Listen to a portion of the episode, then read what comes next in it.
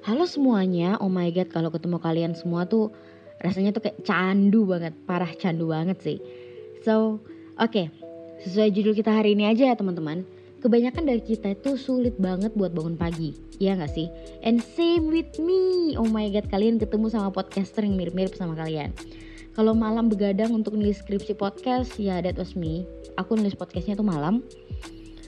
Dan of course kalau aku bilangnya malam berarti itu artinya waktu pulang kuliah dan aku di sini pulang kuliahnya tuh start dari jam 9.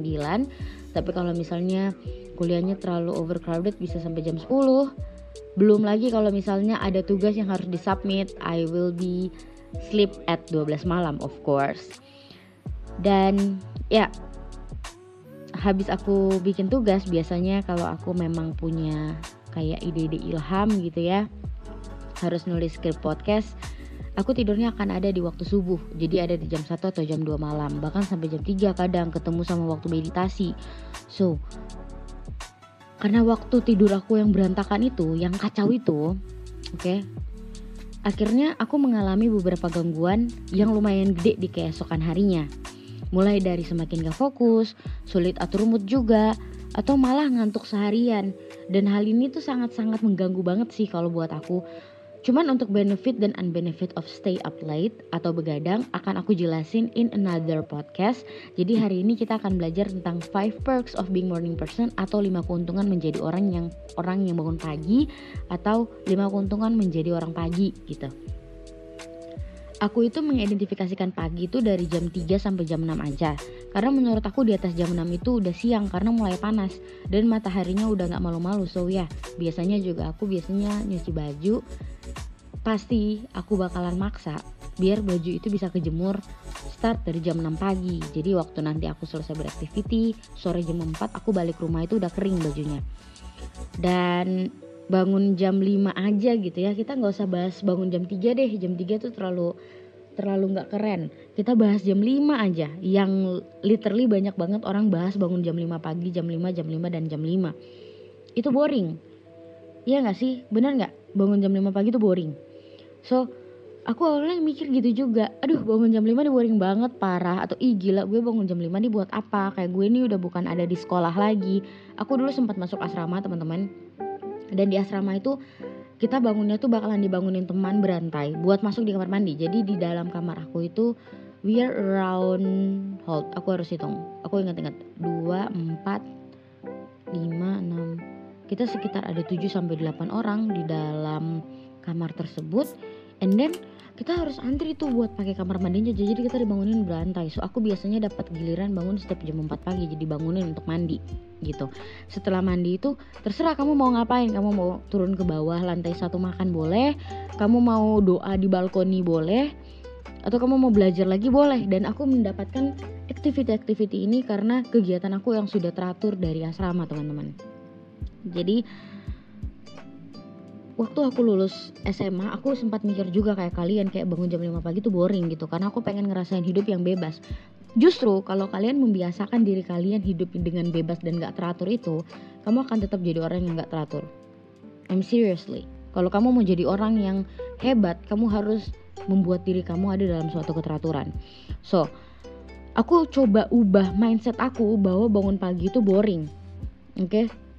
dan aku bikin mindset gini cuy bangun pagi tuh bagus, bagus banget. Dan alasan kenapa bangun pagi antara jam 4 sampai jam 6 pagi, kalian jangan ikut aku jam 3 ya, karena jam 3 itu sebenarnya jam doa aku sih. Dan jam meditasi, kalian bisa start dari jam 4 aja. Aku di sini bahas podcast ini bangunnya dari jam 4 sampai jam 6 seperti pengalaman aku waktu aku di asrama dulu. Jadi bangunnya jam 4 sampai jam 6 pagi. Ini dia alasannya guys. Yang pertama, lu jadi punya banyak waktu banget atau lu jadi punya waktu tambahan untuk melakukan aktivitas sebelum kerja dan preparing yang lebih baik. Artinya gini, aku mau kasih kalian contoh. Dalam kehidupan sehari-hari ya, aku itu bangun standarnya dari jam 3.30 sampai jam 4 pagi buat meditasi dan afirmasi. Jadi aku bangun, pokoknya bangun langsung meditasi biar tenang, biar lebih bahagia, aku ini anaknya sering banget gak fokus teman-teman. Dan untuk melatih kefokusan aku itu aku harus bermeditasi. Dan aku biasanya pakai waktu itu sekitar 30 menit minimal dan maksimal gue kasih toleransi 20 menit jadi sekitar 50 menit. Kalau misalnya hari sebelumnya itu berat dan perlu waktu meditasi lebih lama Kenapa sih harus meditasi? Meditasi itu bisa tuh bisa meningkatkan kualitas tidur kalian nanti pas malam. Terus kalian juga kayak bisa jalanin harinya lebih fokus aja. Kalau di aku sih gitu, manfaatnya aku udah rasa. Tapi kalau kalian emang bukan tipikal orang yang sering meditasi di pagi hari, kalian mungkin bisa ganti dengan membaca buku atau jalan-jalan gitu. Aku nggak tahu ya orang ada nggak sih yang jalan jam 3 pagi, jam 4 pagi tuh gue nggak tahu sih ada yang jalan keliling kompleks nggak jam segitu tapi kalau kompleks kalian bahaya jangan sih gue kebetulan staynya di Bali dan aman jadi ya it's okay lah Lalu alasan yang kedua, lu jadi punya banyak waktu untuk olahraga dan sarapan. Oh my god, ini tuh kayak penting, terpenting banget menurutku. Kalau yang ini menurut aku bonus banget sih ya. Karena beberapa orang di sekitarku tuh sarapan di kampus atau di tempat kerja dengan muka ngantuk, terus bilangnya gini, lapar, sama muka muka juga masih ngantuk. Terus habis itu masih harus kerja. Waktu mepet sarapan di kantor deh akhirnya. Ya nggak salah sih kalau ada di sekitar lu yang masih ngeluh dengan masalah-masalah ini.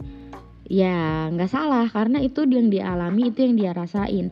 Cuman kalau lu bener-bener atur waktu lu 24 jam itu lu atur dengan bijaksana hal itu nggak akan terjadi coy. Sarapan lu pun nggak usah beli di luar Kayak lu bisa masak sendiri dan olahraga rutin yang ringan pun bisa lu lakukan. Olahraga di sini nggak harus kok lu ke gym jam 6 pagi like for what gitu. Lu kayak workout kecil-kecilan atau mungkin lu jalan keliling kompleksnya lu lu bersihin rumah juga itu udah termasuk olahraga let's say. Jadi sebelum berangkat kerja itu lu jadinya punya olahraga gitu dan olahraga ini bikin badan lu jadi segar so happy dong jadinya. Jadi meditasi olahraga dan sarapan pagi itu menurut aku triple happiness. Aku seneng banget untuk ngelewatin pagi aku dengan tiga hal tersebut.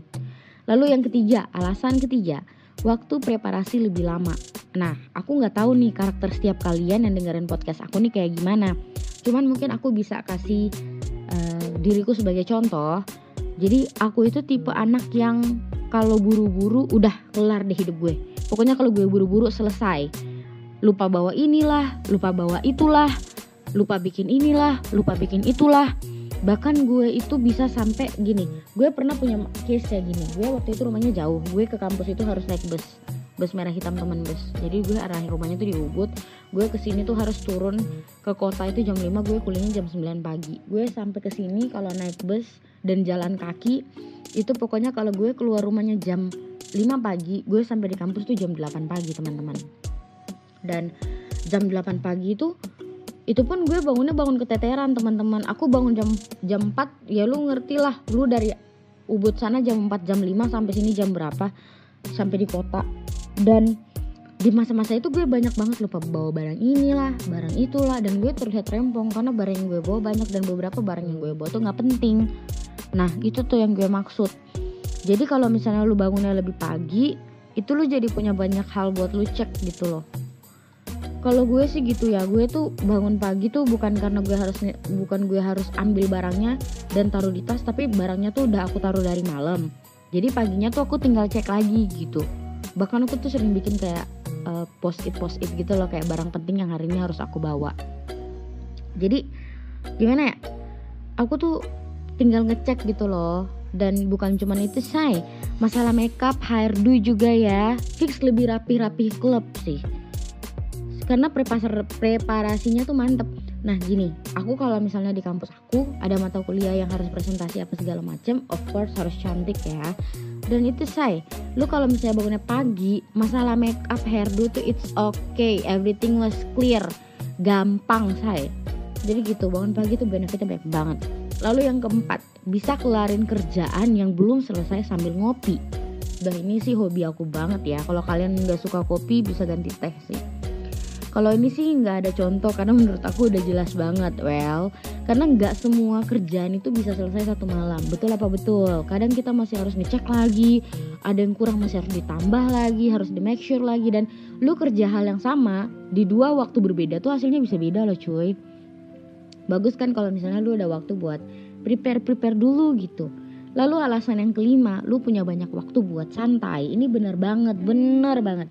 Jadi gini, guys, aku sempat waktu itu ya sempat kayak baca-baca artikel gitu bahwa ternyata kita membaca buku di pagi hari sebelum kita melanjutkan pekerjaan itu bisa bikin kita rileks apalagi kalau bukunya kalian suka. Terserah mau novel kayak mau webtoon kayak lu baca apa lagi? Buku-buku self development apa segala macam terserah lu tapi at least atau setidaknya buku itu bikin lu happy. Dan hari lu juga bakalan happy mood lu juga akan lebih bagus juga. I think itu doang ya guys.